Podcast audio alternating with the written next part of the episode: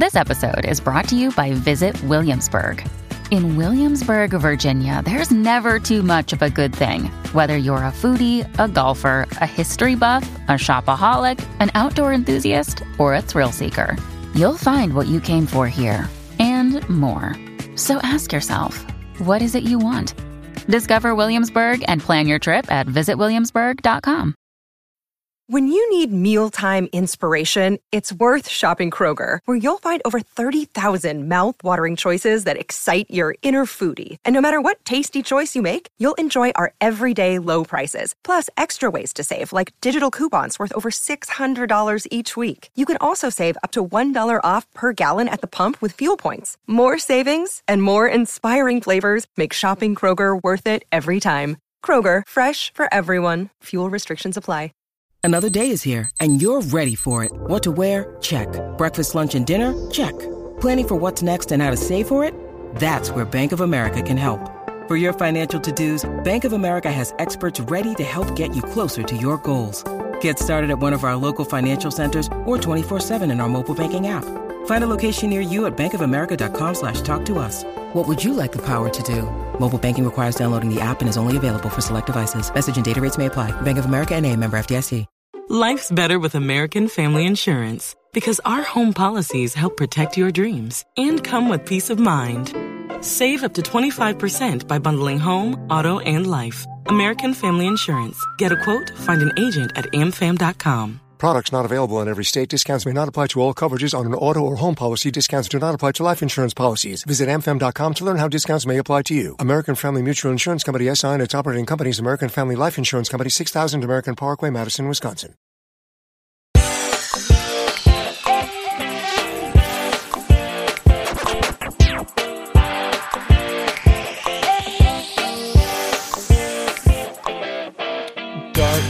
2, Episode 4, The Travelers is over, but we are just getting started here on post-show recaps. My name is Grace, but of course I'm not alone. First, somebody who definitely knows how to use a computer, it's DM Filly. Filly, how you doing? Good, so good. I'm not great with the touchscreen though, Grace. There's no keyboard? Where's the I keyboard? smashed that Can I screen print? really hard. Can I print? How do I print, ma'am? Uh, Claudia in the library, one of my favorite all time sorry, for real. Uh, her just like trying to figure out how to use a computer because it's not like computers were like really, like I was born in '91, so I guess I don't really know, but like computers were around '80s, right? Like, yeah, kinda? but not Which- really. It was rare that everybody had a personal computer. Like I had an Apple II GS growing up, and like straight up, as a child of the '80s, like I hate the touchscreen culture. I am Claudia with every I like a touchscreen. keyboard. you I do like a keyboard. Free. yeah. I, li- I like Yeah. smash the thing. I love a Hey, you're tied up in the caves. You're tied up in the caves, Ariel. You shush. that was actually going to be my intro. Oh, intro. did we. It's leave Ariel. there Oh, overnight? We Yeah, I had to untie him from the caves. Yeah, it's Ariel. That's that's totally fair because my intro was going to be asking you how to print, so you already done that. So fair is fair. It Uh, is but I have pressure. We don't talk about it enough as podcasters when like you have a bit and you kind of know that there's a potential that other people are going to use the bit at the start of the show. I get full advantage by getting to introduce you to by getting You do. carte blanche basically, unless Rich uses something before I get a chance to introduce you, Ariel. So That's true. it's true. no people it don't talk about worked the stress of it enough. It's a we real should have a podcast about just that specific part of. Yeah, and we'll do. We'll bring back Mediapedia. and We'll be like, it's very stressful when you want to make Oh, the yeah. joke from the episode and somebody Mhm. else cuts you off with it. Yeah, It's a real dance. If I could show you the number of crossed off jokes that I would get like Yeah. just like you know Yes. completely ambushed by you, Grace. you need the rewatch the, episode. You're like, I'm looking for a number two just in case my number one gets poached. Who else is here? Reveal yourselves, other bits, please. Uh, we're talking about the travelers. A big episode, a big a big reveal to end the episode. A fun one. I really like it. I I there's a I love the uh, adult kid dynamic that we get going in this episode with the kids uh going to the caves and the adults in the bunker uh with all like Mhm. separate information. Um, it's very fun. Make sure you subscribe postrecaps.com slash dark and make sure you give your feedback postrecaps.com slash dark feedback. But Rich, what do you make of the travelers? It's a really good episode. I was so high on last week's, you know. I, I think that um having watched the show a couple of times through, it's easy to overlook how powerful this one is on a first watch. Like I think it's got a little bit less juice for me on revisiting than some other dark episodes, but it's such a revelation on the first pass, right? I mean, it Yeah. really like blows your mind. I think it frames what's going to play out through the back half of this season really well. Um, and it gives us some context and like creates all of these questions that will like drive through right to the end of, of the series, right? Uh, the Travelers is a strong one. What do you make of the Travelers, Ariel? The, the episode, not the group um, in particular. well, now that I've escaped from this That's right. cave and I'm all That's- muddied or, that's or dirty, uh, they really tie him up. They it's really great. tie him up. I th- I think that alone might push me into the finally giving dark this dark episode a 3 Mhm. like uh, on our scores because that alone it's like finally somebody somebody gave Bartosz what he deserved. And it comes kind of at a moment where we're all kind of like, oh, Bartosz might not be as bad as we think. But they tie him up. Yeah. What a, what a Like, douchebag. Aha! We are Aha. reacting to you to other shitty things you've done. Uh, I love this episode. Like Rich said, there's there's so many things that that feel so important now on a rewatch, and you really do get. It feels evenly split in a way that's really cool. I got my darling Marta back. We get. I had forgotten, even though you literally mentioned it, Grace, on the last pod. thank you, Wilma, I had forgotten that we Mhm. didn't see Jonas at all. So we pick up Yeah. right where we left off with him when he Mhm. had Right. you know gone into the into the uh floating orb uh so it's just it's it's super efficient and i think it might be uh bobby the finale was it's one of the longer dark episodes so far it's a Yeah, full about an hour, Yeah. uh usually it's like in the 50s 50s minutes so No, I he goes to the 20s. oh god Well, it goes to the 20s via the 50s. That's right. That's right. That's you, true. thank you, It's the 2050s. Yeah. hmm Um. Yeah. Sorry to end your really good point with the stupid joke. no it's Uh, fine that's, classic. that's, my, that's how classic we are me. right. I'm just pissed because I had that joke written down. Crazy. Oh, yeah, sorry. You stole crossed it out off. of You this. crossed it off. Yeah. Yeah. Once we get in the episode, there's no, you know, yeah, just start firing them. Yeah. gotta tie that joke up sometimes Yeah, that's right. Uh, all right, should we recap the episode? Uh, we do start immediately where we leave off. Jonas is in the field, gasping for air, and he buries his hazmat suit under a big log. I like that he doesn't. He, so where did he get this big log? He, uh, I'm sorry to go on such a tangent so early in the episode, but he just like has a big, lo- a big stump that he found. It's just he- a stump. He's in the So woods. he There's always a couple of stump rogue then- stumps. I would, I mean, that would be a very fun scene of Jonas just like digging the stump out. That's what he was doing for all of episode That's three. why he's It's gasping like he's Oh my digging God. the stump. He was chopping the tree down, Yeah. and then he has to use, and then he has to separate the log pieces. This is Yeah. wild. Jonas, do better. Yeah, but I love that. I like he. I, I was about to say he has a leg wound and a neck wound and he throws up, but two men find him is what I like, and uh, they ask him what he's doing here. They think that he's probably a prisoner of war, and they offer something to eat. Says Erna will feed you after he says nonsense, and he passes by a bunch of people doing some farm work, and we do get a a, a name drop here where Agnes is the little girl sweeping. Um, what do you think of the jump to 1921? Because I feel like the show, Rich, gives off this idea like like we can go 33 years back in time we can go Mhm. 33 years into the future um and and then and and obviously we break that at the beginning of season two with like we're really in the future but then they break it again by going like super far into the past I love it. It's so um it pulls to like some of the scenes we got in 1899, right? Uh, but, but- I think once we Mhm. drop into this field with the wheat, this kind of like golden hue, the whole like color palette shifts so wildly that it's like jarring as we follow Jonas. And and and honestly, I do love the beat that he leads up against the tree and vomits. Like this guy just time traveled through Yeah. like an anomaly of radioactive waste. He's got Yeah. a gunshot wound. He was nearly hung. Like, yeah, take a moment for yourself. You know what I mean? Purge all this like bad juju, Jonas. You got to do what you got to do. The whole vibe of these guys, like, oh, you're a refugee from the war. You know, you look like you've been through some real effed up shit, Jonas. I thought where were you like gonna be- eastern front like oof bad Yeah, oh yeah I thought that was going to be your opening for me, Grace. Like you look like you've been through some real effed up stuff, uh, and so I just I I love how like quickly it cements us as viewers in like a little bit of a weird spot. We're Yeah. very like, what is going on? This does not compute, and that puts us so back in Jonas's point of view. I think, which is a really like effective kind of drop back into his story after we we like left him aside for a week, right? Would it have worked? I mean, we do miss a whole episode with him. Would it have, in terms of for me, it's so hard because I'm watching this for like this season, I think for the like fourth time. I think is is what my number is on this, and so it's kind of like, yeah, obviously now he's in 1921, and uh, but I wonder if on the like binge, if it like that's only an hour that you're gonna like miss between him going through the thing and then showing up but how much that like the reveal of it being 1921 i do love he as he's scarfing down his stew and they're asking him all those questions he does ask my favorite question It's your other favorite, than, other than why not I forest road Thought of you.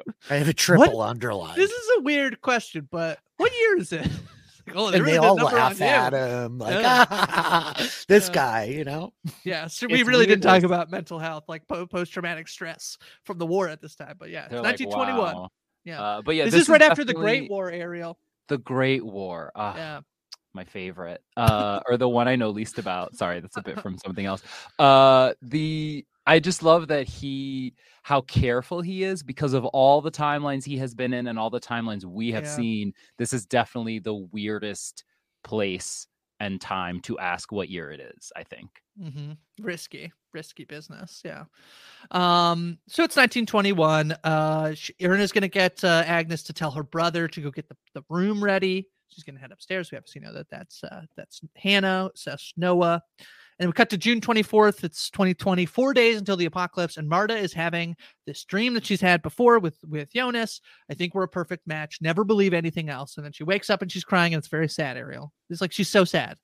She is devastated. The like the the despair first of all my marta. I'm so happy to have her back. Uh not I my missed Marta, her. You know i Marta. missed her? No, listen no one's marta. She's not even real okay? Enough with this. None of them are real. That's true. Uh she the it like I, I just feel for her. I, you already know I'm a fan of her crying when she was crying in the play, and then she I'm a fan of her crying. I'm sorry. okay, hold on. Hold on. Right. Out of context, that's strange. She's such a good crier, the performance. Uh, and it's just real, real desperation, real despair. I wrote in my notes, my poor Marta, I'm here for you. Yeah, it was really weird when I was watching and Marta's crying, and then Ariel comes in and hugs her. That was so I said, I just want to give her a hug. And then I wrote, best crier on the show? I mean, I th- think so. I mean, one of, certainly one of. Yeah. Uh, so we cut to this police sketch of Stranger Jonas and Waller's telling Clausen that Charlotte has called in sick. He says, "Oh, well, the pleasure is is yours today. you have a car, right?" Then he says, "He says yes." He says, "Ah, wunderbar." Uh, I caught the German this time because it's the best German word. Wunderbar is the best German word, right? It's a Um, pretty good one. Yeah. This like buddy cop dynamic of Waller and Clausen is like an underrated gem of season two, you know. Agreed. These two throughout the episode is quite something. And uh, just to like Marta's crying, this is like the beginning of her slow journey from like her grief becoming like real rage, you know. Yeah. Marta's going through like her own uh, metamorphosis that starts, I think, this episode. Yeah. Yes, and I should we should call out very briefly, I guess, that the dream theoretically the dream is sex that they have had, but we haven't seen, right? This we don't see them until I think it's episode six of season two. Yes. And he says to her, but I think she's getting confused, right? Because future Jonas, out of time Jonas says, I think we're a perfect match by the when they're still by the lake, and then they have sex after that, but she's having sex with her times Jonas, but she has Yeah. no idea that those are two different people. Yeah. So I just love that she's like, All it's tracks. just a mishmash. It's just a mismatch of, of it's different it's great. It works like again with this like how unmoored we are as viewers here. Like this is the halfway point of season two, and I think at this point a lot of people like we're feeling armed with the information and like okay, we're figuring out what's going on. Especially last week was such like good setup for Claudia and this journey that she's going on, and I think like you can come out of episode three feeling a bit like okay, I know what's going on, and episode four does such a good job being like, do you though? Do you? Um, and and really like putting us in our place a little bit that way. I mean, episode four, I feel like is is a, is a big reveal. Like, it, not a big reveal episode, but everybody's doing stuff this episode. Like, Mhm. everybody's moving around, and we don't have like last week. If last week is very like conversational, right? Of like people coming together, have conversations. This is like everybody's on a mission to to do something. This episode, I feel like. Um, Charlotte is looking at things in her granddad's shop and finds the blueprint for the time machine before the phone rings, and it's Hannah who is calling her. So she's going to head to Hannah. And and so we cut to Stranger Jonas is at the the house. Uh, and Ariel, did you know he stops right at the the spot where Marta will die, and he looks down. You know Yeah. that I was like, yes, look at the Yeah. trauma spot. Yeah. It's horrible and sad, but it's also what struck me about it was just how every day it is for him because clearly Right. he's been here for a little bit. It's just part of his process. He Yeah. comes down the stairs, he looks at Marta's death spot, and then he's gonna go smell the milk. As he does seemingly in every timeline at every age, which yeah, is he's kind gonna of smell the milk. He's gonna look at the picture of his parents. He's gonna open the tin, Rich, to find a gun and the passport.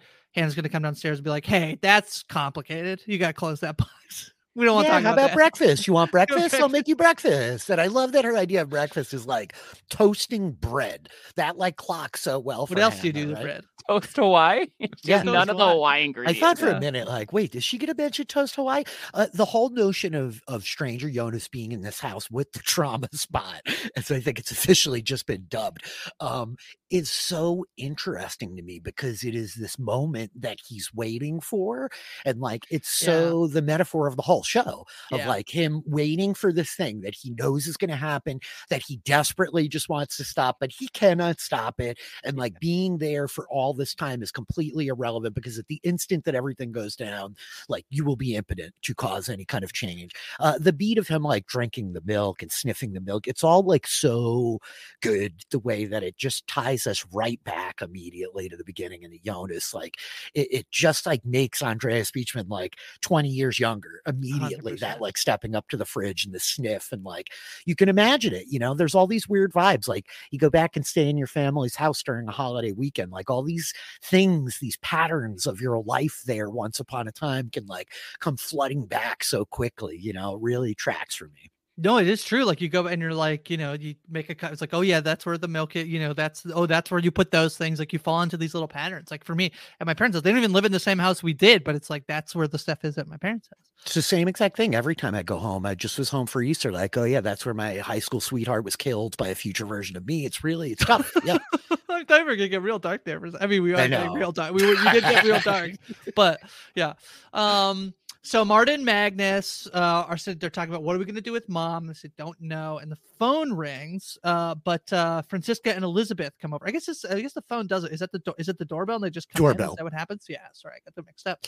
Uh, Magnus and Franziska go to talk, and she says, "I love that. This is great. I expect an apology, but I shouldn't have said what I said." And she extends her hand for a handshake. It's so good. We're Um, even. We're even. And they brought she brought Elizabeth because the parents haven't been home for two days. And and Meg because like this is Martin's like I'm not babysitting. And uh like, why is everyone acting so weird? And Magnus wants to go to the caves. Yeah. When they first walk in, this was wild to me. You know, I am a Marta Stan, always will be. This is horrific behavior from her. When Elizabeth Yeah. waves at her and Marta's like, ugh, side eye. Like, what? You can't even say hello to this child? This is horrible.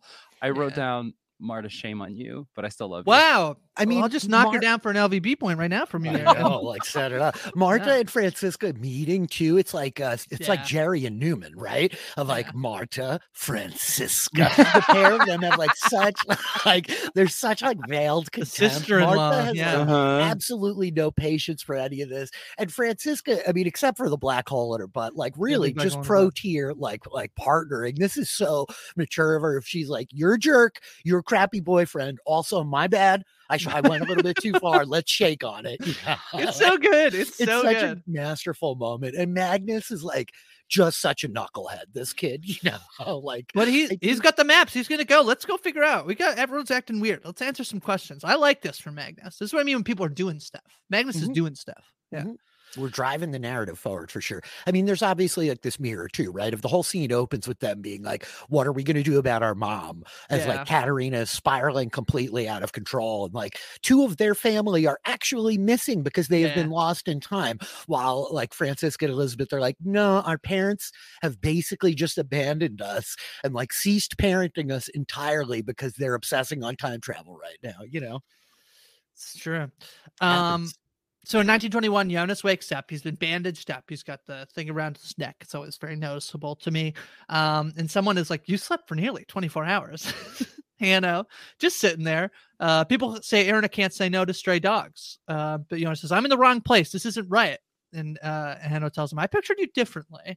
Um, and just like, "Why did you say that? What does it mean?" And Hanno just smiles and leaves the room. And Jonas sees the Sic Mundus Creatus uh, art on the wall, and he grabs his things. He's like, "I'm, I'm getting out of here." He passes Agnes on the way downstairs, He's making a hustle to go spelunking. doing things. Mhm. Rich. He's Mhm. trying. Uh, I did know is is Hanno eating an apple here with a I know he's eating an apple outside the cave. I can't remember Yeah, if he's eating. An I think he is here too. I think yeah, he's eating pretty Dude an much. loves apples. here. Yes, All and like the image. I thought of it a few episodes ago, and I didn't mention it because you know we we talk about enough things sometimes. We don't need to mention every single thought we have, but uh, the idea of like uh Noah chasing knowledge, like eating the apple, you know, Mhm. the, the significance of the apple. And even when he was young, he was trying, and he still in his older age will not come to know the full truth until he discovers all the pages. Uh, I think that's that's it's It's fascinating. also it's the forbidden fruit, right? So Yeah. it's like the thing you Mhm. actually shouldn't be, you know, you should not be. Well, all that's why it's stuff, right? forbidden. It's got the knowledge, right? I think it's Right. uh yeah, it's and the super fact that he's eating with a knife, like he could turn around and stab his nemesis, Jonas, at any He's time. so weird here, Hanno. I think Eric Divestein wrote in a little bit about Noah. I'll get to it later, but just like, like why did you just smile weird like that? well, this is one of like the few moments that Hanno has power. That's Uh, like especially Hanno when we're looking at like this young version of him. He is so manipulated by literally everybody in his life all over the place to the extent that he's gonna kill his own father. Like you talk about PTSD, this kid's got some like real trauma happening. And like this is one of the few moments where he knows more and can be like older Noah to him of like, I know all these things and you will in time too. Like knowing yeah. smirk, right? There's a moment later where he's uh Jonas is gonna be like, So you're a traveler? And he's like, No, not yet, but will be. So he knows he knows that he becomes Noah, right? He know that he Mhm. knows. We have to presume he knows he become Noah. Yes. I mean, you're a traveler, dude. You know, own up. You're a traveler. It's not yet. What do you mean? I guess because he hasn't traveled. Is that it? I haven't. Tra- he hasn't traveled yet. He's a very literal guy, you know, Bible thumper. right. All right. Yeah. Um, Claudia just being a boss with the time machine briefcase. She just goes to the plant in, in 2020. She's like, I'm looking for someone named Claudia Tiedemann. They're like, no, Alexander Tiedemann runs this place. Claudia Tiedemann was missing a while ago. Like, oh, oh okay. Um, and so Clausen and Alexander are chatting. This is the first interview of the day. And they're talking about why he didn't want Ulrich on the grounds after Fukushima. The safety standards were raised and can't just let anyone stroll, and his suspicions were unfounded. They talk about the door in the cave. It was installed in the 80s and wielded shut. Uh, and then Clausen starts talking about how it's strange that everyone who was born here uh, always stays. It seems odd a town of this size. But Alexander says the power plant always took care of people. Clausen just like straight up opens his computer. I love. Um, and uh, says, You're not from here. You came around the same time that Mads Nielsen disappeared. And uh, says, It probably doesn't matter. He goes to leave, but he comes back and asks why he took his wife's name. The Tiedemann shaped this town. He wanted to keep the name alive. And he asks, What is your real name? And he responds, Alexander Kohler. Uh, and yeah, and then they're going to go see Hannah Kahnwald. I love Waller's face when uh when Clausen opens the computer, like you said, because Yeah. I mean we know now, right? Of like he's the only reason he's here is because of of uh of Alexander. Alexander, But it's yeah. just like he's like to Waller, he's being weird, but like still they're just investigating this thing, and then you could have a warrant to, to open that computer. what? Waller's like, what the f? Like it's that me the gif of the guy being like, what the? What the It's hell? wild. Yeah. Yeah, Waller is like the perfect avatar for us of like watching Clausen, especially because Waller is in this impossible position of like he's being paid off by Alexander and has been That's like true. performing all manner of criminal activity. So like they that. both have this incredible power over him. Like he is in an absolute vice right here. You know, there's just nowhere for him to go, and he's like he's just so put off. And our reactions to Clausen, I mean, at least mine, are very like, what is this guy doing? Like, what a pair on him. He just like walks around like he owns everywhere and is this very like intimidating vibe for like a kind of small guy, you know. It just is a whole I- mood. I mean, too, I think in my watch of the, at this point in my first watch, I think that while I definitely didn't think Alexander was as bad as he was, I think I still had big suspicions on Alexander because he uh, the passport stuff is like sus- like there is like it does feel like a mystery that the show is maybe leaving for a later reveal of like where did he come from before, who did he kill? Like we never really know any of that information, and so I do feel like I feel like there is a way in which like while Clausen is kind of he's been a jerk to Charlotte, but for me on the first watch, like I'm yeah, I mean, I think Alexander is hiding something. So like, yeah, go off, bro, you know. Uh, and now on the rewatch, you're just like, nah, you're so just singly tracked on like this man who has nothing to really to do with anything else that's happening. Oh yeah, I mean, especially like all the weird, specific, idiosyncratic details to Clausen. Like the more, like you know, you, you, go back and comb the internet archives of people first watching this show, and they're like, "He's a time traveler. Yeah. He can't drive. Why is he obsessing yeah. on Claudia yeah. later? What's going on?" Which are very reasonable, like theories to pin on this guy in the midst of this show. But the fact that he's like one of the very few grounded people pursuing his like motivation on like a pretty reasonable point is just like someone's impersonating his brother. Yeah. it's pretty fair to figure out the answer to that question, you know? Yeah. Yeah. When he asks yeah. him at the end, what's your name? And he says the name and he's like, he, his face kind of mm-hmm. twitches. I was like, oh, that's his brother's. They say anything else. Say literally anything else. Yeah. Um, so uh stranger Jonas asks uh, is is with Hannah asking why is the gun the passport. She says it's insurance. And I love Jonas clocking like, oh, blackmail. You mean blackmail? You're blackmailing someone. Like I know. Oh yeah. Yeah. Uh not insurance, blackmail, mom. Uh mm. and then there's a knock at the door and she's like, I'm so sorry, I have to tell someone. And Charlotte comes in and she's like, This is Jonas. He knows where my Jonas is and also where Ulrich is. Uh he's the man from the hotel. She's like, Who are these people? Uh looking at the picture uh, I, I like she's like, oh, I, I, wanted him to be like, oh, the one in the middle, that's me, that's future me, uh, the man with the weird face, that's gonna be me, that's Noah up there. Oh, um, and there's me um, again, a different me. it's complicated. Uh, I love your da- that's your dad. That's, that's your son-in-law. I love right before Charlotte shows up when when he asks Hannah, "Who are you?" I'm like, yeah. "Yes, nice to meet you, mom. You're finally getting to know who Hannah is." And like, she's obviously yeah. changing. He is obviously changing her worldview, whether he knows it or not. Something we'll come back to. Or I'll come back to later. Um, but the I kind of love how. I mean, maybe I would love to hear if you both picked up on this as well. Like, Stranger Jonas is a little bit scared at first before he knows it's Charlotte because he's like, "Who could it possibly be?" Like, I don't want someone to know I'm here, yeah. whatever. But then once he knows it's Charlotte, he's kind of like childlike and meek in a way. And I'm like, okay, maybe it's because, right, like she was the police chief when he was a kid. So he kind of mm-hmm. like returns to that. But it was just, it was fascinating to watch him be like that. I love that vibe as well. And the whole beat of like, who are you? Right. We're we're so tied into this theme of like you never really know who your parents are. I find myself talking about this on like so many other shows as we're in the middle of this dark rewatch on the other podcast that I'm doing here, because it's this really powerful idea and it's very much resonating in real time with Jonas as he's like, What? Like what? You've been blackmailing somebody presumably the entirety of my life, and like you are totally cool with this and don't even want to tell me anything, right?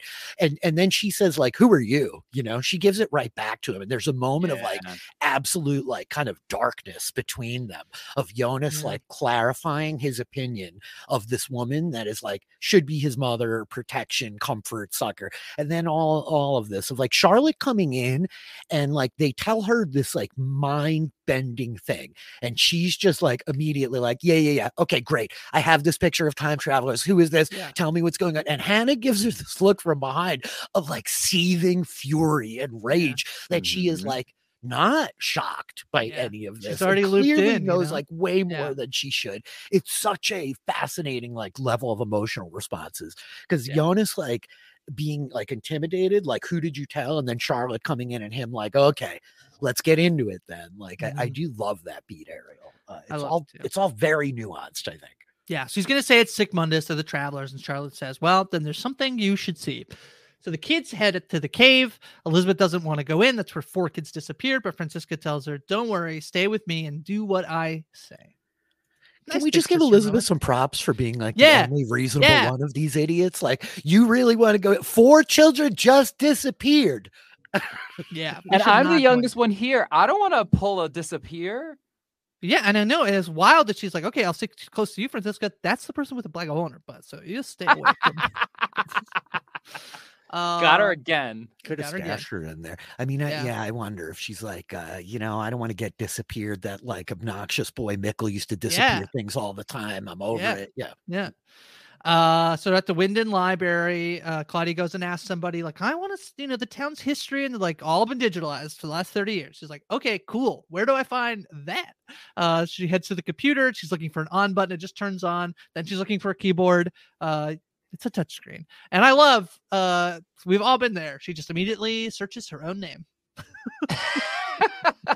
I love I mean, first of all, shouts. We already briefly mentioned it, but shouts to her outfit. Yeah. This is, as Yeah. you said already, Grace. This is easily my favorite, uh, at least stylized Claudia of all the different Claudias, It's good. The coat is amazing. I Yeah. think for me personally, my mom had a coat like this when I was a kid growing up, so it like Mhm. particularly hits. It just like the feels like London fog raincoat. Yeah, very classic. specific of a time with those sunglasses and the hair. Yeah. Oh, I love it. And speaking of my mom, the way she is like Claudia, your mom? No. Speaking of Claudia and my mom, the way she so violently is tapping the screen Yeah, feels very real world to like an older person.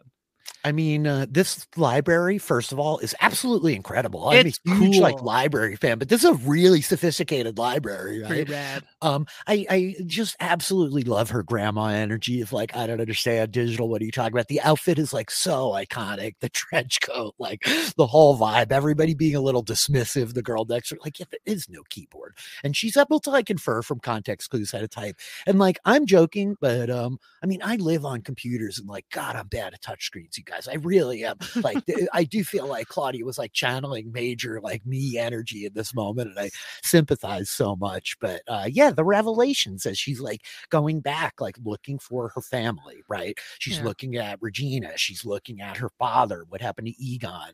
Uh, and this is going to set in motion like this whole very tragic arc that she will follow from here Yeah. on out, right? Yeah, she'll find out that Re- Regina and Alexander get married. Uh, the Waldhill Hotel opens and closes.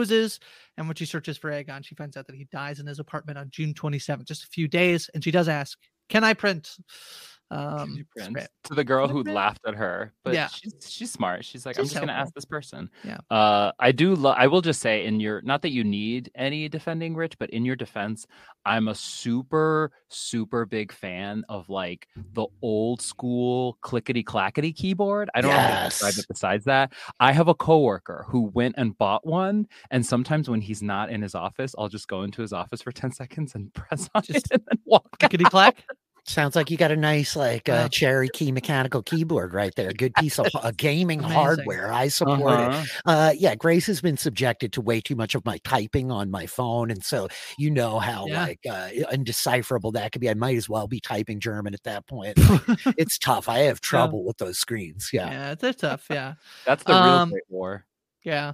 So Clausen and Waller are going to go to the Kahnwald house. Uh, I, again, just the brazen looking through people's information. He just starts looking through Waller's book that's labeled appointments. Uh, says, "What do you know about Hannah? Well, her husband killed himself. No one understands why she married him. Rumor was she had an affair with Ulrich." Uh, Clausen asked, "Did Mrs. Nielsen know?" And Waller's like, "I don't know, man. I don't really get involved in this stuff. I don't know." He just shrugs. and then Waller's like, "Can I can I ask you something? How did you get this position? Did you volunteer?" Klaus just being like, "Oh, yes, yes, I did volunteer for this position exactly." Yeah. He's so scary and intense, this little guy, man. Oh, like yeah. Clausen just controls the scene. Every scene that he's in, he's so intimidating and menacing. It's very fun. Um, he'd play a good Bond villain, I think, if we could Oh, get million um, percent. Yeah. Clausen as the next Bond villain whenever Bond comes back. So we're in the we're at the cabin, we're in the bunker. Uh, Hannah looking at all the papers, picture of Ulrich in 1953. Peter says Claudia told him and Tronte what to do. It made no sense, but it was the only thing that made sense. I really love that. Love that Um, line. Yeah. Uh she's like, You knew about Mikkel and Ulrich, and he gets the notebook. She gave it to us. It's all in here. It's all about the children who disappeared when, things about time travel, symbols and tables we don't understand, but the last few pages are missing. They ask if Katharina knows, and they say, You have to tell her. And Charlotte says, Okay, but I'll do it. It's crazy that it's Hannah, right, Rich? That says that. Hannah it's crazy to me. I was has to know. curious what you guys uh like. What do you think her motivation is here? Is she just being like extra cruel? Is it like because it doesn't seem actively cruel? It seems like one of the few things that Hannah does out of like, I mean, we every time we go back to the '80s, we see that like a young Hannah really wanted to be friends with Katharina to a Mhm. degree. She admired her. She wanted to kind of be her. Maybe I mean, that evolves into like this very dysfunctional energy that the pair of them had. But do you feel like it's like actual mother wife who's like no this woman deserves to know the truth or is this just like the twisting of the knife of like remember your husband and your son both of whom i had affairs with like they're both gone and you will never see them again but i did uh, the the the piece about like because like by this point they don't really say, but like um they'll learn like she'll learn that like Mikkel is her husband, and so I feel like that piece. I mean, I don't know. Part of me wants to be the optimist and say that Hannah doesn't do it to be spiteful to Katharina and is literally being like, this is big information that probably anybody needs to know this. It's Katharina. But boy, Hannah's pretty evil all the time. So she is, but the the interesting thing about Hannah to me is like we see her she is she does so many things that are very objectively evil or bad but she's not acting that way at all times. So I think it's interesting to think about it almost as like a pendulum swinging mm-hmm. and like mm-hmm. sometimes and it very much swings very far in the evil direction, but sometimes the humanity does take over. To me in the context of Rich you were mentioning this a little bit of like her uh, I've been fascinated on this rewatch of like her her worldview changing and it being one of the few characters that were kind of tracing her uh, her facial reactions. Like when she first learns, you know, Jonas comes to her, a stranger Jonas comes to her, she learns and she's like breaks down crying. Then he the scene early in this episode where where Charlotte where she learns that Charlotte already knew and we watch her have a reaction to that.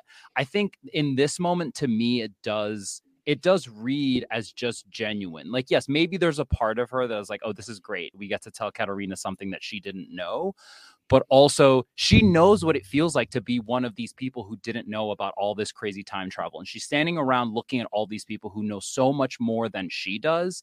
And I think I want to believe, I guess, like Grace said, that in that moment, she's like, no, we can't keep like not telling people what they deserve to know. We should tell her. I kind of vibe with that too, especially because the pair of them have such mirrored energy where she lost her husband. And again, uh, if we rewind to like 10 days earlier before the stranger comes knocking on the door, like both of them are missing a husband and a son right? Yeah. And there's this very shared trauma between them. And against all odds, Hannah gets her son back like across the bridge of time, right? And it's a different version of her son. And it takes a minute, but like she is very much like giving Katharina the knowledge in this moment to be like, look, like you need to know this. And it does feel like one of the few charitable and kind things that Hannah does across the show of like just basic humanity that she's showing to this other mother, you know? Yeah. So Jonas in 19, 1921 is going to go to the cave. Uh, then we see Marta in the cave. She's saying, Sometimes I dream about Jonas. It feels so real as if he were alive. How can it feel so real if he's dead? And Franziska asks if they think uh, Jonas knew anything. Did he find something out he wasn't supposed to? Mag's like, I don't know, but the door's closed. Let's go. Um, and Jonas lights his lantern in the cave. So I, yeah, I love. I was just gonna say, I love that she's like, sometimes I have dreams about Jonas, and nobody like. I would have loved cool. for there to be like just cool, a stray cool. look between yeah. these teenagers of like, yeah. uh, what? yeah, TMI, Marta. TMI. yeah. Uh, so we start to get uh, Kat- Katharina. Charlotte's going to drive Katharina to the to the caves. Yes, and first, before we even get into the bunker, there's like that harrowing scene of her. It's brutal. Yeah. Of of, and and I so you so sympathize with both sides, right? You have yeah. Charlotte on the one side being like, "Listen, I'm gonna show you, but like, I, I trust me. You you need to see it. I can't really explain it to you."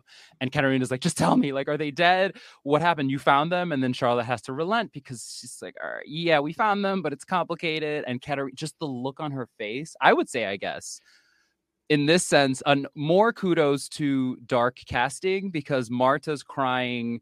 Marta yeah. crying didn't fall very far from the tree as far as far as it, Katharina's crying. It got me that Katharina's like teary in the car already. Like she's yes. like going through it uh, these days. Like and she has been right yeah. as we know for a long time. Yeah. Uh, so they go in the bunker, and this is a semi hilarious uh, exchange, but also very sweet and like also sad. Uh, yeah. They ask. she's like, "What is Hannah doing?" yeah. First question: What is what is she doing here? Yeah. It's a good question. Uh, you and then you know they kind of reveal, you know, you were right. Mikkel was in the cave, but there was something else also in the cave, a kind of crack in time. She sees the newspaper. She sees this. Okay, we're gonna get two scenes now with these adults in the bunker, and it is somewhat intercut with the children in the caves. But I'm mm-hmm. gonna talk about the two scenes in the bunker that happen like pretty much back to back as like one long thing. But I think what is interesting is it kind of we're being juxtaposed the children versus the adults, but in fact, the adults in this bunker are acting more like children. The idea that Katharina is the principal of the school and Yeah. she's like going in to basically what is a PowerPoint presentation of like, look, we have this thing to show you, we have these things on the wall, and we would love you to listen to our idea or our, you know, school project. And uh, of course, she doesn't believe it. Are you screwing with me? What is all this BS? Where are they? What's the truth? Uh, when, when Hannah says it's true, she Yeah. says, "Shut your face." No one asked you for your opinion. Incredible, and especially incredible in light of Hannah being the one, as we said, the one to be Yeah. like, "We should tell Katharina." Yeah. Uh, Jonas, stranger Jonas now stands up. Like literally, they're all sitting so childlike. It's just it's an image that never escapes my mind. Uh, them sitting there, and Jonas here stands up. Uh, and she's like, "Oh, another one. Who are you? Her new lover?" About Hannah. Actually, no. Actually, very much not so. So I mean, I love What is her. this one? Her new boy Mhm. toy? Uh yeah. Yes, I am Jonas, her son, your grandson. Woof. She laughed. The laugh is like I can't even describe it. It's just like it's like it's like the you you broke her. You like yeah, broke her. slightly maniacal, but like under Yeah. the circumstances, everything that she's been through, it's like, yeah, okay, this now, Yeah. like that's Yeah. of course she feels this way. Um, and then we do we do go back to the caves, but just to stay in the bunker for like ease of completion of this of the scene. Uh, so at this point, we have skipped over them telling them telling uh Katharina some of the nittier grittier details that we as viewers are already aware of. So she's kind of like gonna help the audience along with where she is. She's like, okay, my husband is trapped in the 50s and my son is in the 80s. I mean, spoiler alert, they're both in the 80s right now, technically. So that's good news for you, Katharina. That's true. Uh, you chose to leave him there because Mikkel is your father. Is that right, fake Jonas? And she's like, yes. And she's like, you know, I can't take this seriously. I love that she's like, what do you want, Jonas? Are you into money? Can you speak with the dead? It's a very two Uh, different very ideas, Sarah. It's just like, what do you want, money or can you speak with the dead? Which is it, huh? If you could speak with the dead, don't do it for free, right, Rich? You should charge for this. Yeah, precisely. Monetize your skill set, you know. Yeah. Uh, and that's basically the end. Katharina's uh, Hannah's like, I was there, Katharina. I saw him. I saw Mikkel, and she's like, you've all lost your minds. And Yeah. I just, again, the part that that always strikes me is it seems intentional for them to be cross-cutting between the kids and the adults. The adults here are kind of like at a loss as to what to do. They're just talking to each other about it, whereas the kids who have now been abandoned by all the adults are like, let's be adults. Like we don't have any information, but let's go do something. We can't keep waiting for these uh, tortured adults who have trauma that they have now passed on to us and now given us more trauma by ignoring us. Uh, we can't wait for them. We have to like figure this out for ourselves. I know it's 2020, but it gives me big like uh 80s movie kid energy, Rich, of like Goonies and like what like let's go. We're gonna go. Million percent. It's like Yeah. huge Amblin energy kind Yeah. of uh yeah, the kids know way more than the parents do. I love the way that we like compartmentalize here. Obviously, like the people in the bunker at the end of season two, it's going to be so important, and we get like the beginning of that energy happening here. The whole like lineup coming together on the wall, right? Like all this stuff is getting placed, and we know like this is the origin point for like Claudia's whole kind of setup that she's gonna kind of have in the future, which is fascinating. And then all of this like emotional back and forth. The suggestion that like in a moment of honest human compassion, Hannah's like, no, we need to loop Katharina in. And Katharina just shows up like breathing fire all over Hannah, has like absolutely like no patience for any of this like BS and reacts quite frankly in a very uh typical, dare I say, or, or like predictable, believable human way to this onslaught of impossible knowledge that she has been Yeah. given of like, okay, this guy who I don't know is clearly scamming all of you. You people are lunatics. like, Uh-huh. what did he tell you? You can talk to the dead. Like, what is going on here? What is going on? Right. Um, the energy of it all is great. And I do love you calling out Ariel. All of them sitting there on the bench, watching her go through this process. It's like they're all like, yep, yep, like denial, rejection. It's like the stages of grief almost, right? Where she's like really going through all this stuff in real time to like anger and it's going to attack them. But um it's a very electric scene, right? And it just sets Katharina up awesomely. Uh, we don't like necessarily talk about the actors a lot, which is because their names are all German and difficult to Mm. pronounce. So we don't want to butcher them. but like Jördis Triebel, like the actress playing Katharina, is she like is just a powerhouse, right? I feel like when she shows up on the show, her scenes are like so big and so commanding, and the reaction is like, um, it feels so authentic every time. There's just something about like this woman processing her grief that like transcends the medium of the television for me. Yeah, she's pretty tremendous. I think they're all they're all really good in this. They really are. Yep. So meanwhile, in the cave, Elizabeth feels the cave shaking. I feel like they're kind of trying to fake us out that this is Jonas, but it's actually Claudia, right? Claudia is the one time traveling at this time, causing the shaking. It would Wait, not no, be isn't Jonas. it Bartosz coming back and that's where they catch him? She feels the shaking and then Oh. Bartosz comes right down the hallway. And it's like a big question of like, what was Bartosz doing that we never get clarity? But like, he does come right down the hall after that, doesn't he? He's coming. He does. I kind of just He's like an assume like he's in the cave. He's just hanging out in the cave. But I guess With it's the true that he comes back. Yeah. I interpret it as like he was going to the cave because he was gonna travel. But I like, I like, I like what No, you're could- fascinating. Could be Claudia definitely tra- like we're gonna by the end of this whole segment we're gonna get Claudia just like walking out of the thing. But is she, where Yes. is she at that? She time so she time travels, right? Well, she's going back from like 2020 to uh the like what 80s, right? 80s, 'cause Claudia. she's gonna go see her dad. Yeah, that's right. Yes. So it could be Bartosz going somewhere. It also definitely is Claudia. Go- I feel like it's also for sure Claudia time traveling. So whether it's also Bartosz, I think is interesting. This is one of like the big questions. I think like so much of, of Dark we've talked about is like so well laid out. And I think you're spot on that like Claudia is the only person that we definitively know is like traveling here, but you just get Bartosz like walking out of the darkness with the apparatus. And so I always presume he's coming back. And there are a lot of questions of like, but what was he doing? Where is he coming from? And we don't have Yeah. clarity on that yet, except that like what we know about Bartosz's ultimate fate, that like this poor Rube, he really does just exist to like get the apparatus in the rest of the kids' hands and be like, this is how it works. So I could imagine like it it's kind of enunciating the point. It doesn't matter where he went. It only matters that he's here right now for them to catch him, you know. Yeah. It only matters that he doesn't matter. Mm. I love. I will never forget, Rich, the moment where you called him a rube. Well, he is right.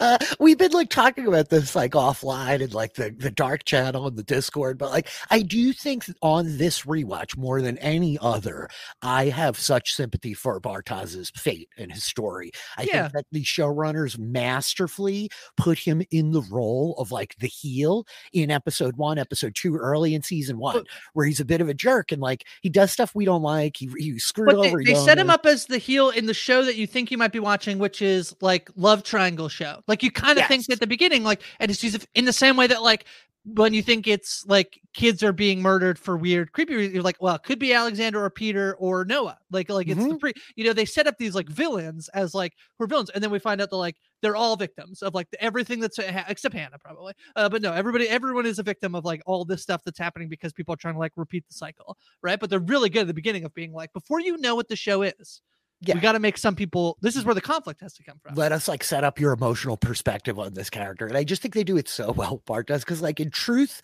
he doesn't really do a lot of terrible stuff going. It's forward. getting with Marta, which is like the whole crux of the show will end up being like we want Jonas and Marta to be together. So it does feel like a pretty like you know Yeah. yeah bad sin. just like you know, get but- out of the way. Thank whatever, you. he's a high school Job kid. well done. We really didn't want to deal with that guy anymore. like get him out of the way. Yeah. Yep. So Bartosz gets beat up and tied up, and they take his and they take his uh and they take his time. So, so what's like yeah. really fascinating Bartosz, about yeah. this scene to me, a couple of things, but we shift to Elizabeth's perspective, and this is something I don't Mm. think we ever do across the entirety of the show.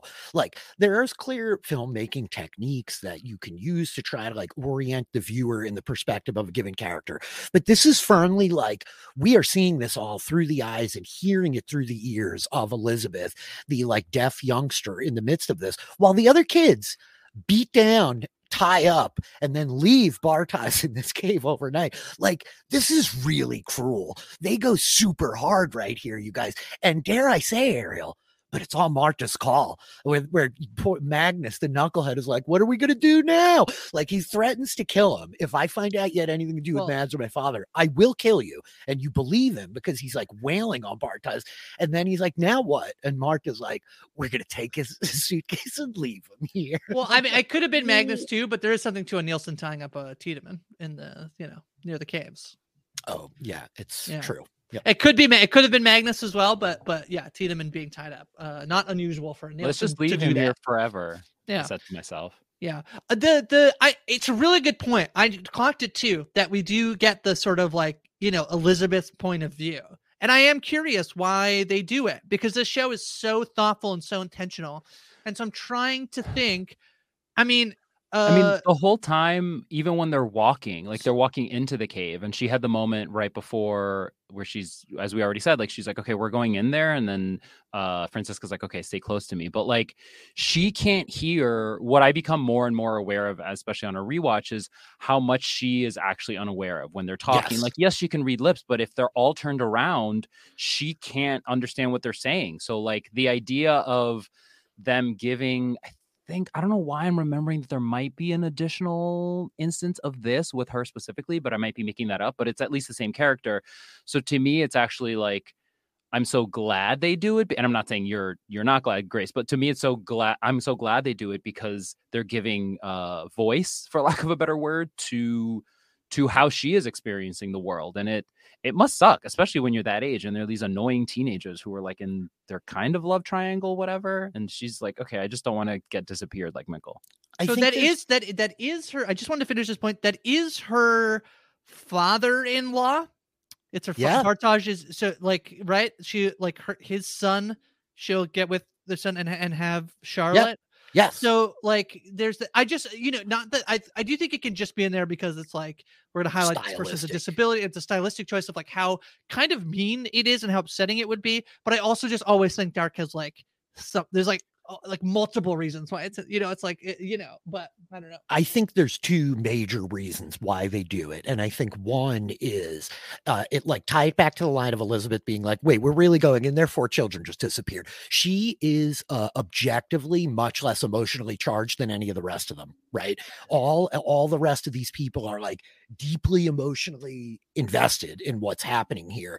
And like like too much so to the to the to the extent that like they're colored. Magnus is like this was his good buddy at the beginning of the show, and Yeah. he's like, I will kill you. Kill I will yeah. kill you as he ties him up and like beats him in the face, right? And so I think there's a little bit of like Elizabeth has a more objective perspective, and we should keep that in mind. I think the other half of it, we get the closing shot of like Elizabeth. It's not the very final shot of the episode, but it's just about pretty hard who is like firmly an antagonist and going to be holding the gun to Silja and like yeah. is maintaining this through line of the prophecy. And I think part of the way her perspective evolves after the apocalypse is like a little bit informed by this moment and by the way that, like, yeah, people are cruel and can do like really terrible, cruel stuff. And in fact, like, uh, I, I, you know, the way that she just is a little bit like prejudicial in her like views of others, and Yeah. like I'm going to trust my own instincts more than maybe what people are telling me. But what Ariel's saying is like so salient with that second idea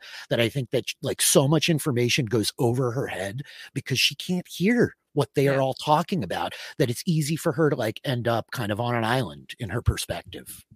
Mhm. Yeah, which is another reason that I love uh the other the other Elizabeth on the other side who is who can speak. So we get to hear her voice in the other dimension, which I think was like is it, it's it's something that you see it's something that they don't dwell on for a long time, but it's so like almost emotional to hear her to hear her voice and hear her express herself finally next season.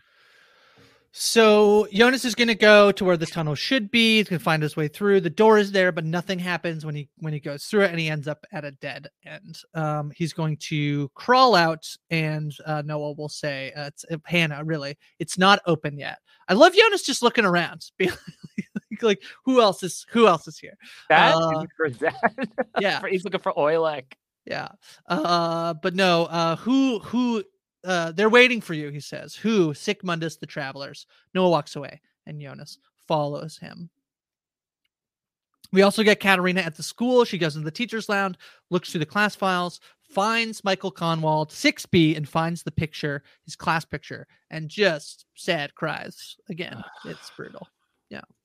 I love that she doubles back to the school. That after all of that, of her being like, Very "You similar people are all full of it. You're Yes, like, this is all Ulrich. BS. She makes a beeline for the school to confirm everything they said, right? Ulrich went through the files, right? Of like uh Yeah. for like Yep. who um It's like this is reported it. hard. This is hard data. This Yeah. is like something that I can like rel and and because as you said, Rich, because it's her school, right? She's the principal. She knows she has like a trust Yep. in the in the the facility, in the thing, in the drawers and the records uh being correct. And so for her now, it's just like the truth is is incontrovertible, as uh as Dumbledore once said. Yeah, it's really good having her like double back here the way that it mirrors Ulrich and both of them having like their own domains, their official domains that they are like verified. The oh, beat Yeah. before she goes there too is Clausen and Waller in the car, right? With the whole bit of like, what do we have here? We have a man eating cave, a nuclear power plant run by a man obviously hiding something, an inspector who seems to be hiding herself, and a town full of people who cheat and betray each other. And it's the great, like, so what happened to your eye? Like, oh, let me tell you. Just don't tell me. Oh my god! And we get a rogue Claudia sighting. Claudia like crossing the street and almost Oh. crashing their car to like look back at them. One of my favorite like It subtle moments of this Okay, whole series. You got me. It's Bartosz's time traveling. We don't know where he goes because Claudia's not in the cave yet. She almost gets hit by the car and then she will time travel. So I don't think it. I mean, you could you could like map it up, but I feel like the show does a pretty good job normally of like of lining of everything up. Yeah, when episodes are con- like you know chronological like this, I feel like they do a good job of this. So I think actually probably now as I'm thinking about it, it's probably Bartosz in the cave because as Wall I, and this this beat of like what happened to Waller's eye is so funny that they they like never tell us. It's so It's funny. fantastic, especially because like he's like, all right, but you just you can't tell it. You can't. See, like you think it's embarrassing, like you're trying to fill in the blanks. What kind of thing would you, in his position, preface with? Okay, you can't tell anyone that this is how it happened. It's so like- funny from the showrunners and the writers to just be It's like, fantastic. you know, I, I just have like, this imagine- mystery that will never, and it's just a gag. Like it's a bit. It's a bit. It's so funny. We should probably be like uh, speculating how it happened. There's part of me that like wants Waller to like go on of like, have you ever seen a cartoon? You know, when like the Roadrunner steps on a rake. Yeah. So last fall, Yeah. you know, Uh, like, I Sideshow just- Bob did. Yeah. I Yeah. used to be, I used to have the ability to shapeshift, and I Mm. was uh, like a coyote, like sometimes referred to as Wiley. Anyway. Waller, Ki- Waller. Well, see, Waller Coyote, and to the point about uh, uh Claudia in the the fact that she crosses the street and then she's like, "Okay, I'm just gonna go back into the forest." And then and then Clausen is just like, hmm, interesting, but it's not my brother. We must go on. Right. She's got high heels like clacking across the blacktop Full with the in the suitcase. like, Full on you in the woods. Yeah. yeah, This is And why you she- don't take the forest road. she, yeah, really. no, she- Wow. that's Might why not someone over. Forest Road. Yeah. Um, she gives them this look where she's like so indignant love that they were driving down the road that she was crossing. You know what I mean? Like I'm busy. I'm busy learning about the universe. Grace, I there's just- a joke there, right? I just can't. Yeah. Across did the, the wait, traveler cross the across forest? the road. To get to the other side. That's makes sense. I think that Yeah, Forest the- Road. Why Forest. Road? It's it's all it's all the same. I just love Claudia. Like, hmm, interesting. All right, moving on. All right. So Jonas, Stranger Jonas, Hannah, Charlotte, Peter are in the bunker. That's what now? And said, doesn't matter. Everything will happen as it always does. And Peter's like, then why are you here? He There's a loophole. Uh, uh, he talks about Adam. So who's Adam? The leader of Sic Mundus. He wants the last cycle to begin in three days. I have to stop him. That's why I'm here. She tried. He looks at the picture of Claudia, but in the end, she became what we wanted to fight. Dun, dun, Yeah. dun. I have to stop him from killing Marta. I was thinking, I was like, oh my Yeah. god! And then he gets the letter from Marta, which drives him off the path again. Yeah. And it's the whole like, you can uh you can want what you will, but you can't will what you will. I think I butchered that previously. And it's like he's he's driven by this Marta thing. So like he's gonna get he's it's crazy that he's gonna get driven off the path of saving Marta by a letter from Marta. It's just it's poor poor stranger Jonas. He's really been through it. Yeah, Jonas really does have a troubled path here. Uh, this is a great scene. You know, the idea that like like Peter has, I think, such like an unenviable position where he's like mixed up in all of this and like really never gets any clarity, never gets any answers, pretty much only Yeah. loses everything the further things go here, you know. Um, and and yeah, the like beat as we're beginning to frame the adversity between Claudia and Jonas in a much like different light here, right? Of like the stranger, like, oh, she was trying to fight against it, but in the end, she became what she was fighting. Like, great. It's just great. It's great setup for everything that's coming later. It's good. Um, Claudia exits the cave. Meanwhile, Jonas enters the church. He asks what we're doing here, and they say Hanno says, "You're one of them." A tr- oh, no, um, sorry. Jonas asks Hanno, "You're one of them, a traveler," and he says, "Not yet, but I will be soon." And the door opens, and we see Noah. Noah says, "It must be strange for you to see me here, especially after our last encounter. Um, you've When already made my acquaintance." you. Yeah, when I chloroformed you, yeah, I trapped you in a bunker. Uh, Noah moves closer and he says, "You finally want answers, don't you?" Yeah, Mm, two Mm. Noahs. It's a council of Noahs before a council of Jonas's. that's right. I love it. He's got the line at the end where he says, "You'll get answers in time." Uh-huh. Just like, "Whoa, you That's did like when it." it- well, it's when the Jonas gets to the the uh, Tannhauser's shop and he's like, "I'm here to talk about time." Dun dun dun. It's very much the same. I Uh, do like I they cut out the scene when they when they go in and they're like, ah. Young Hanno, old uh, Dad, Hanno. Young Adam, old Han- Adam. Oh, young Adam, old Dad. Young Jonas. They're like introducing each other, and they right. that's like the young. Spider-Man, like the Spider-Man Yes. pointing meme. Young Noah meet old Noah, old Noah meet young Jonas, young Jonas meet old Adam. You know, um, we get a Um, for- montage. Yeah, for we- Noah, a guy yeah. who does like end up pretty screwed by the end of all this too. like we hated pretty badly. It's like Uh-huh. this is one of his like big moments here where he gets to like meet uh uh, like the dumbest version of Jonas of like Sure. young Jonas and be like, You've already made my acquaintance.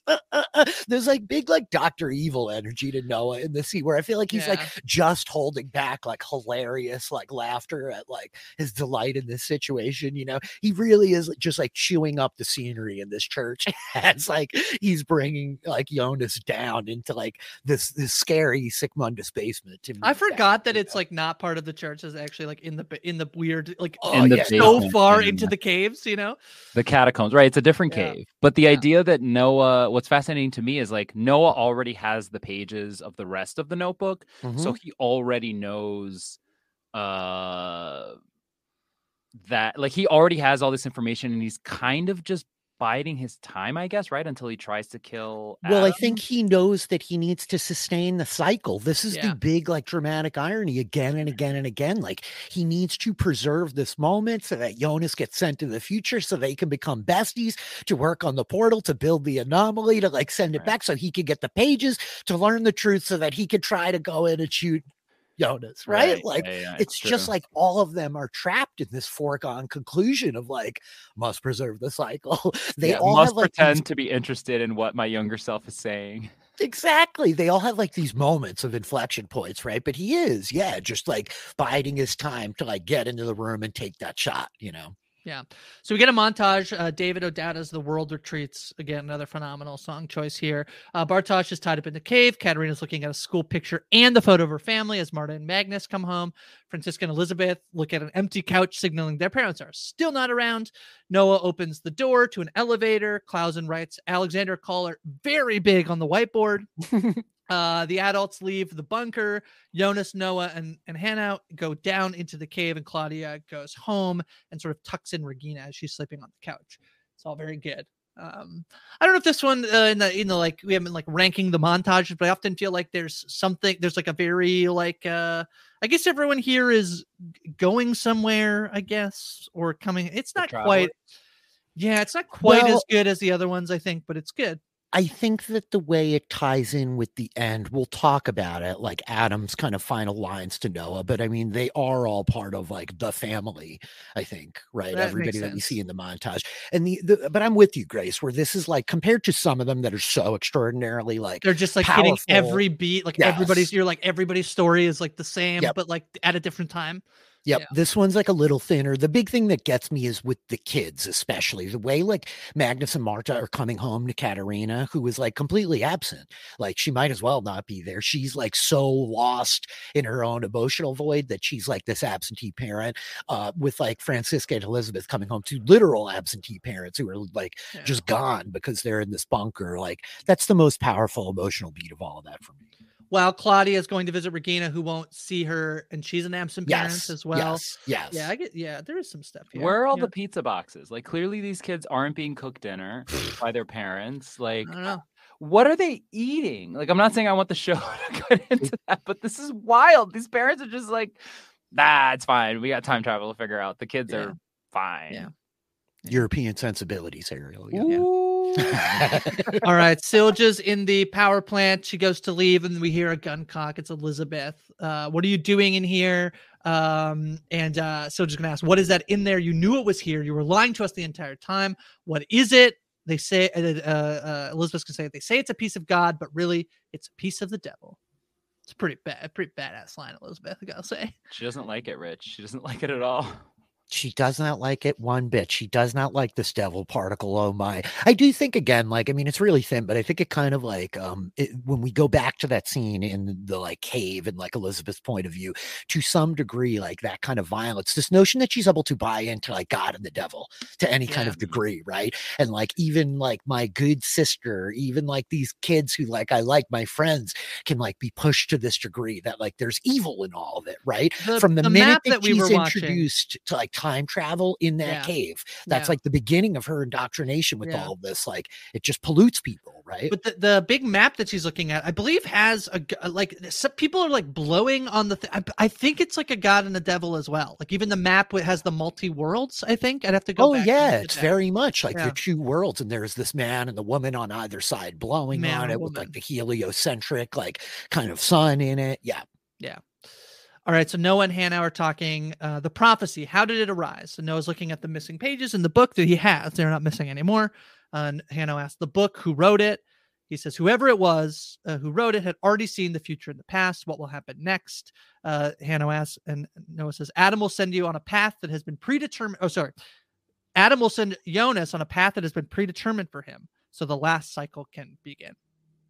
Um, then we get Adam and Jonas. Uh, he's looking at this painting. I don't. Have you, I, I feel like I always go to when there's like a thing that's like uh, the, it's not in the background, but like this paint. Do you know about the painting? Do we? Do any of us know about the painting? I meant to look it up and I forgot. It's it's kind of nice. It's terrifying. I don't think I would have that. the one in the the one in the Sick big- Death Cave is a Yeah. very famous painting. Yeah, of like the burning angels. Uh, I I I, I don't remember the off the top of my head. I've looked it up the in the fall past. of the damned. The fall of the Yes. damned is the painting. Yeah, by Is it Botticelli? Am I making that up? It's like a very Peter Paul Rubens. Is it Paul Rubens? Uh, uh, uh. What is it? Pee Wee's Playhouse. Pee Wee It is. Yeah, it's Pee Wee himself. This From actually was 16 the- from 1620. His famous painting from 1620. yeah, it was a piece of the set from Pee Wee's Playhouse that they didn't feature much. Um, Yeah. yeah, yeah. Yeah, Fall of the Damned. That makes sense. It's like, yeah. Um, he looks at the blueprints. They, these seem to be different blueprints. Than these are like the other time machines, I believe. And he says, "You must have a lot of questions. Traveling doesn't leave one unscathed. The human body isn't equipped for it on a continual basis." Uh, it says, "Shall we begin?" And Jonah's like, "No, I don't want to begin anything. I want this to end, all of it." He says, "Don't worry, it will all end. That is inevitable. Your end, my end." Upon a closer examination, everyone's end. It's like, who are you? Adam moves closer. He says, Don't you know? And he reveals his neck scar. Jonas is like crying and backs up, says, That can't be. And Adam says, I am you. Every stone is once again where it belongs. Everyone in the place they were destined to be. Now all that's needed is a little push.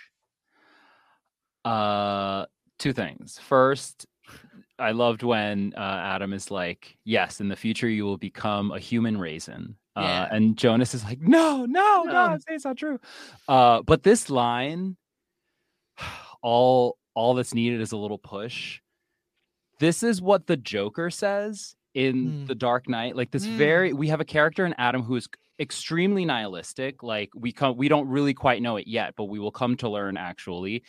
And the fact that he uses that same line that the Joker used, who was also a, a famous nihilist, right before Adam is about to kill Marta in at the end of the season, he says, "I told you all the pieces are in place. All you need is a little push." This is crazy. Like I, I just when I realized he was the Joker, I was like, okay, that's all I needed to know. He's the Joker. Enough said. Really famous Joker. Yeah, Christopher Nolan. I, I love the other half of it too. On close, it's the, your end, my end. On closer ex- inspection, it's everyone's end, uh, because like yeah, all of them like originate from him, right? All of these photos in the back we don't understand yet are like actually Yep. connected with this big like cyclical DNA family tree loop, right? And and Adam trying to like break it is really powerful. Also, the mirroring of like the imagery, I really struck me this time Yeah. of like Jonas with the neck binding and Adam with the collar the whole Yeah. time. All of that energy, like it, it just uh you know it's a great moment right and and like i'm sure a lot of people like smelled it coming but i just was like so shocked i remember the first time i, I took it in i, I think it's it hard for me to like have the same impact on re-watches but it's a mind-blowing moment right it is. It is. I don't think I saw it the first time. That's because I'm like, everyone gets two. There's been two of you. Everyone gets two actors to play the same character. And then right. they're like, actually, yeah. Um, and you should see it with the face. Important. I feel like uh, you should see it coming, right? Oh. Like with the, the fact that he's you so sh- scarred. You know, you should see it coming, and I similarly did not see it coming. I mean, yeah, I watched it on a binge, but like, still, it's just it's so good, and I love the idea of in the one case of the two Jonases, they they kind of didn't tell you until like the end of season one, right? Like there was this long period of time where you're kind of like left to dwell. And here is like, oh, we're just going to tell you like early in the season what's actually going on because it's, yes, it's important to the plot, but it's, I think it's like a subversion of what you expect to learn. And even if you do see it coming, I think if you're one of those people who saw it coming, you don't think that it's going to be revealed this early. And it's just once he says, Don't you know? I'm like, Oh no, I do know yeah. now that you said that. Yeah. The thing yeah. for me, Rich, is that like I think I when I when this happened, I actually I don't know that I was I think I was probably completely stunned, but I was also like, oh, I don't know if this will work. I actually was very, very worried about the idea mm-hmm. that like how do Jonas and Stranger Jonas, how can they possibly become him? Like, how mm-hmm. can that possibly happen? And I actually thought to the point of when you watch a show and you know the outcome, sometimes it can be harder to and and in a in a way it it like I know that this was what the show has always been, but it's it's telling you so pointedly, yes, no matter what Jonas and Stranger Jonas do, they will become Adam. So yes. there's not there's nothing, and until there's like a moment where you can think, okay, how do they break out of that? That they that they will end the cycle, which is like the thing that's being, you know, the bad guys are saying we have to complete the we have to, you know, we have to go through the cycle. So you're like, okay, hopefully they can break it. But I got very nervous about this idea that like, and I think just sad. I'm like, I don't want little Jonas to be to become mm-hmm. Adam. I was mm-hmm. very nervous when this happened. And I feel like it's a testament to the show that they can make this whole thing work. No, it's tremendously impressive, right? I mean, it's um it's this Hitchcock theory of like, you know, you tell the audience there's a bomb under the table and it creates much more suspense in watching the scene than if they didn't know that they were there and the bomb's going to go off, right? Uh this this setup here is like tremendous and it just allows them. The fact of the matter is, yes, Grace, you're a billion percent right. It is dangerous ground for them to tread to tell us like, look, this is the end result of this character's emotional journey. Uh so much of this show is rooted in Jonas as our like protagonist, our point of view character, that we're very on board with him as we're following him while he changes, learning all of this stuff, right? And if we know where his emotional journey is going to land, like how well that how can we do that effectively? But they just nail the whole concept that like it's about the journey, not the destination. Like the fact that he ends up, this guy is perhaps the least important part of the rest of this story, yeah. right? We need to yeah. establish it now. And I know we talk, uh, you you talk often about it, Grace, where you're like, it comes so early early. The fact that they held it in season two, and then the point that like they reveal it pretty early on in the season here, like we hadn't met Adam until episode one of season true, yeah, well. and we're four episodes through, which like I Halfway think even now. just dropping down from like ten to four is like we're losing a lot of real estate to tell a season of television and story. Yeah. That's like twenty percent of your footage, you know. Um, yeah. Th- that's like a meaningful amount of time that they have to like lose and like compress to get all this done, and it's just handled so effectively uh, as we get this like reveal. Jonas is shocked. We're shocked. The end of the episode beat, and it's going to like set us up for a lot. But I'm with you, Grace, where there was like a real danger that they played with. Like they put their hand pretty close to the hot stove here, but they do it masterfully. Well, and we're here doing re- the full show, Ariel, so I think it works out pretty well. uh, the idea that like we I think you you said something a little bit about this. I think earlier, Grace, when like you feel like you have a handle on what the show is at this point, and even though they're like mm-hmm. filling in a lot of these spaces in between these broader strokes, you are like, okay, the the show seems to be growing maybe now sideways much more than it's growing upwards if that metaphor makes sense uh and like the thought of and then I just had the thought of like, oh, but we're as we say around here, we're really just getting started as we're like halfway through the yeah. season because ultimately where the season will end and how much more complicated this not just this story, but this this universe or these sets of universes, as we will come to learn, actually are is like it's incredible. And again, to how how uh, effective the show is, but also like you feel so confident right now in this in this moment when this reveal comes you're like ah yes it's all making sense kind of and then for to think that it's going to get even more complicated is something that at least for me was unthinkable at this point yeah all right, that is the episode. Let's do our MVP LVPs. Uh, for LVPs, so we did get some feedback. So Eric Divestein has says he gives his LVP point to Noah. Says nobody likes a guy who smirks annoyingly, doesn't fully answer your questions, and introduces you to their future self. Charlotte and Peter close seconds for banning their children, but ultimately he will give his LVP point to Noah. Whereas Steve says my LVP point this week goes to all of the parents of Winden. While you are all busy hanging out in a creepy cellar learning that time travel is real, your kids are left completely unattended to at home to fend for themselves with no clue where you even are. Shockingly irresponsible. I think fair points all around. So uh, half a point to the Winden parents and half a point to our good buddy Noah. Uh, do either of you want to start off with an LVP point this episode? um, Said for Gosh, LVP point. Um, it's pretty a lot of tricky. I don't know that a lot of people deserve LVP points this week. yeah i see a lot of mvps i don't see a lot of I LVPs. almost want to give it to like Clausen for not pushing harder on what happened to Waller's eye right there. He was close, man. He could have gotten the answer. He We could've We give got- to all wanna Waller. Waller almost hit Claudia. it's true. That's true. Waller, not a very good driver. his other eye could have been injured if you know they had stopped even Yeah. more short that could have been I bad. think uh, I, I, can I just give it to to to both Charlotte and Peter like the Yeah, yeah, yeah, yeah, like yeah. I'm very specifically giving it to them. Like, come on, man, you're a psychologist and a police chief, and the pair of you have like both abandoned your Yeah. children. This is like such a failing, a dereliction of duty, professionally, uh, parentally, emotionally. Like, I don't know if I want to go the entire town of Winden, though. I think that's a fair call, Steve. Uh, I love Charlotta. Peter maybe Yeah. is like a little less, you know, flamboyant and fantastic, but like it's a big fail there. You just left your kids at home and one of them has a black hole in their butt. It could destroy the entire house. I don't know what you're doing. Bad calls. I, I, I'll up on that trend. I think I'll give. Uh, I'm gonna split. I'll give like half a point to Peter, half a point to Charlotte, and then together we've each given them. yeah, we've each point. made one. That's Yeah. fair. Yes. Okay, Mhm. cool. What about you, Ariel? Where are you gonna give your LVP point to? I think I'm going to go Clausen. Honestly, it's not even the eye thing, which I actually fully agree with Rich that he doesn't. Maybe half of 35% of my point is the eye thing. The rest of the point for Clausen is you see this beautiful, striking woman cross the street and you say interesting, but you don't think that you should pursue her. If for no other, like we know his motivation is to just find out about his brother, but the fact that he wasn't even more interested in Claudia is clearly, uh, you know, just shows us the kind of person he is. So screw you. I'll be honest. Part of me wanted to give it to Marta, but I'm afraid to do it live on air with Ariel here. She led the charge to Give tr- tie boot. up Bartosz and abandon him in the cave. Grace mentioned Katharina breathing fire. I would be on this podcast. Yeah. breathing Um, you talked about uh, Claudia being striking. She almost was stricken this episode. Uh, good thing she's so striking. It's probably how uh, Waller barely they saw her. They cancel each other out. She's Yeah. so striking that he couldn't strike her. She's right. stopping traffic out there. All yeah. right. H- Hannah continues to lead the board with seven points. Katharina at six and a half.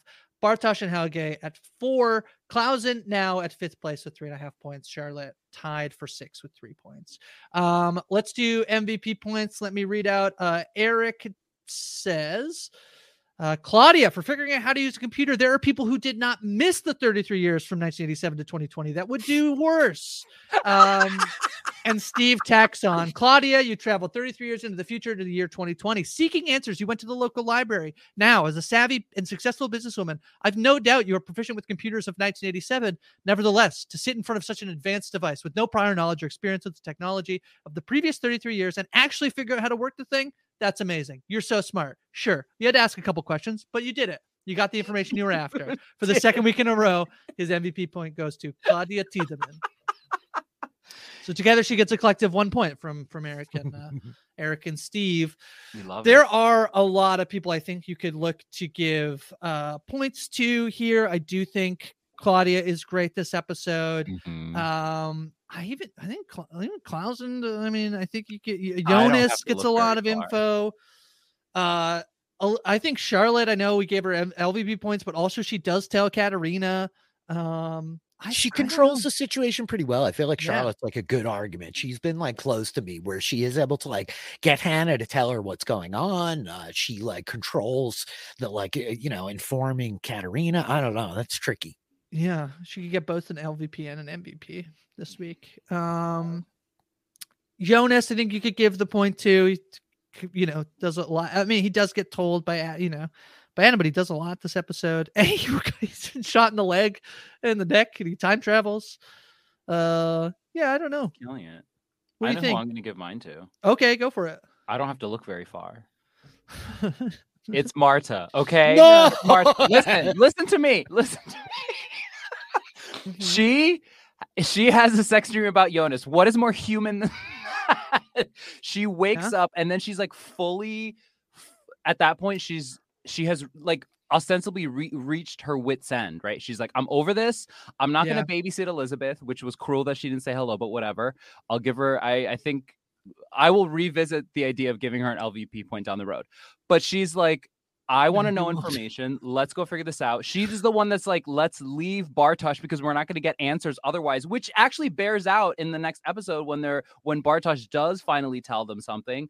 So like, I'm just saying, Marta's out here adulting in a way that she is shouldn't have to because the adults are not adulting. So good for you, Marta. I appreciate you.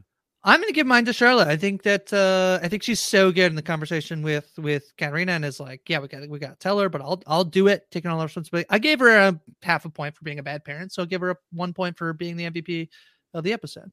What do you think, Rich? Yeah, I think that's supremely fair. I think that I'm just going to give it to Jonas. I've been struggling a little bit Yeah. with like Jonas doesn't necessarily learn incredibly important stuff this episode, though he does get the big revelation on the end through no like recognizance of his own. I mean, he's very much just kind of like floating through the tide, but in the same way, He that, learns uh, what year it is. Yeah, he does. He did get a good answer to that. He does like never answer the question of like, oh, refugee. Like he plays that whole part of the thing well. He bet he he did cut that log down off screen too. He did do all the way that. back He did do that. That was impressive. I think Mhm. I just am afraid that uh, Marta's going to run away with the MVP points for episodes that she's only in like two scenes of where she beats the other Ties characters. And, like Her ex boyfriend, no less. In Yeah. that like in that like uh vein of thought, I just want to make sure like Jonas is able to run the duration with her.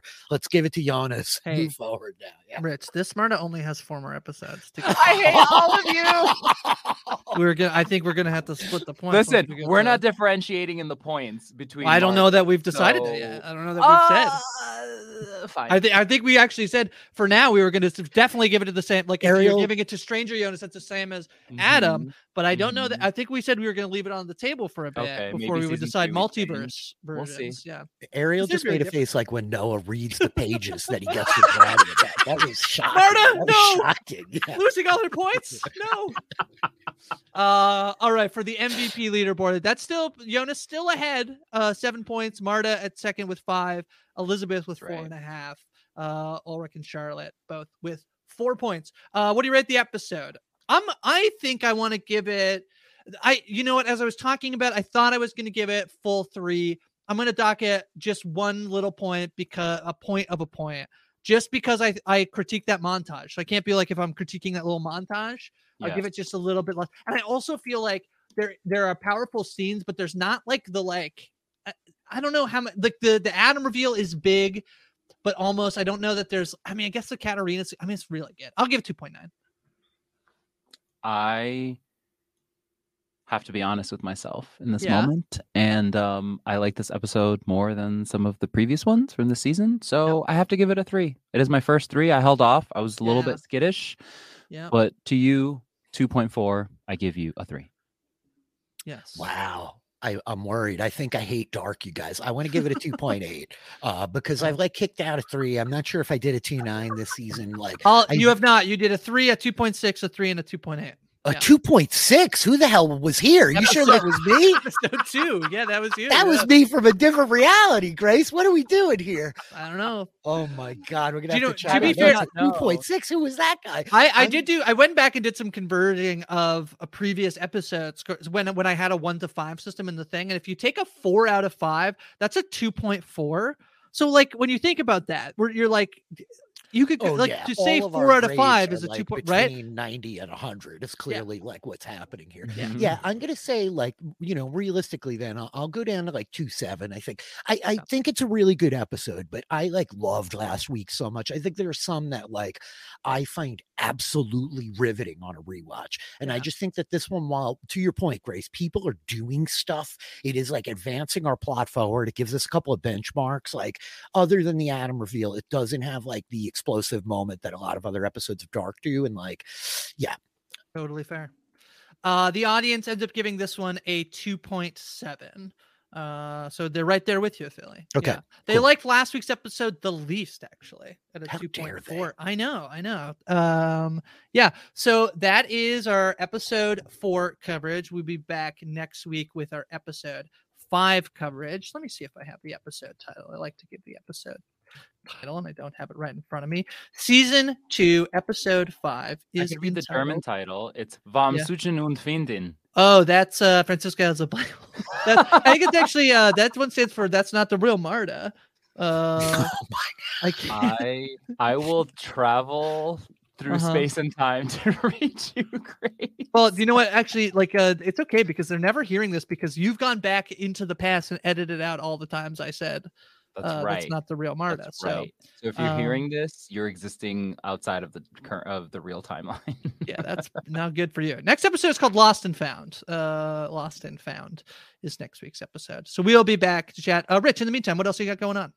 Uh, all kinds of stuff. The Mandalorian is kicking it. We're coming to the end of Mando season three. I've been hanging out with Mike doing the, the immediate recaps, a feedback show later in the week with Brendan and LT, which has been very, very fun. Uh, PSRPGs, Grace. We just wrapped Yeah. up our Last of Us series where you and Grace, or you and Jess joined me with Stuart. We had an absolute blast with that. It's been super fun. So, Yep. Mandalorian PSRPG uh, coming up next couple of weeks for that. Uh, yeah, that's pretty much it. Twitch.tv slash DM Filly. Go follow me over there to see me playing Dungeons and Dragons with a bunch of our friends. And I'm at DM Filly on Twitter. My DMs are open. Um, oh, I should say, actually, uh, Josh Wigler and myself are going to be covering Oh, the show yes. from starring Harold Perrineau, which probably you haven't watched, but you should. You got time to get caught up before season two premieres. Um, I have been binging that to get caught up, and it's very cool, and I'm very excited. Uh, so coming soon to you, coverage of from. Let me give uh a four letter a four letter word TV show title uh from and dark uh and also uh i believe I, I think that it's like you know it's a guy who was on lost. We talk about lost all the time. Dark there's some Mhm. similarity between lost and dark so i think Uh, there's a, yeah, I mean, clearly, uh, Bo and Jantje, like huge Lost fans. I think there's a lot of shared DNA between From and Lost, especially. These folks know that they have Harold Perrineau, and they're certainly making a show that appeals to a lot of the folks who would love Lost. And there's some definite dark connectivity too, in terms of like some of the absolute weirdness going on in the show.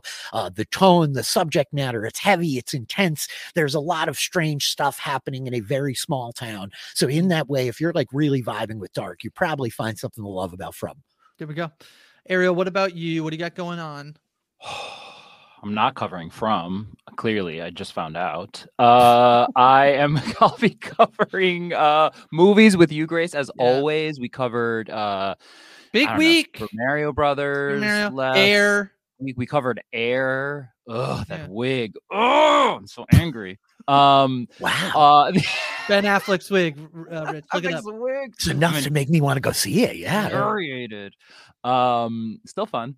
Uh, and also covering Great Expectations, the Yeah. FX on Hulu show with you, Grace. That's been super, super fun. Yep. Also coming toward the end. I think we're in the last two episodes of that. yeah we're on the the, that. the penultimate episode penultimate. Yeah. And um, yeah, I think that's I think it's everything. No, it's not everything because I also cover Grey's Anatomy with Yeah. Chappelle once a month, and we had Yeah. a truly, truly unhinged episode that was a lot of fun to record. Uh, that just came out this week, so look out for that as well, please. I'm on Twitter at that other Ariel. Uh, I'm covering Succession, doing the immediate recap with Josh and Jess, and then the deep dive with Dr. Amanda. We had Karishma Patel from Survivor on this week. It was very fun. I'm also covering Yellow Jackets, doing the immediate uh, recap with uh, Josh and Jess as well. And I think everything else I'm doing was mentioned. So I'm on Twitter at High from Grace. We'll be back next week with another episode of Dark. Until then, ultimate fist bump. Ultimate, Ultimate fist fist bump. bump.